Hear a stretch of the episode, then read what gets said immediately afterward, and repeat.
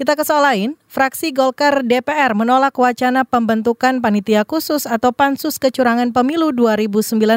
Sekretaris fraksi Golkar Adis Kadir menyatakan pelaksanaan pemilu sudah berjalan relatif baik. KPU dan Bawaslu dinilai mampu mengatasi berbagai kekurangan yang terjadi selama proses pemilu. Meskipun ia juga menyesalkan ratusan petugas kelompok penyelenggara pemungutan suara KPPS meninggal selama bertugas. Karena proses di setiap tingkatan itu sudah berjalan relatif baik, sudah sesuai semua secara prosedur dan mekanisme sesuai dengan aturan Undang-Undang Nomor 7 Tahun 2017.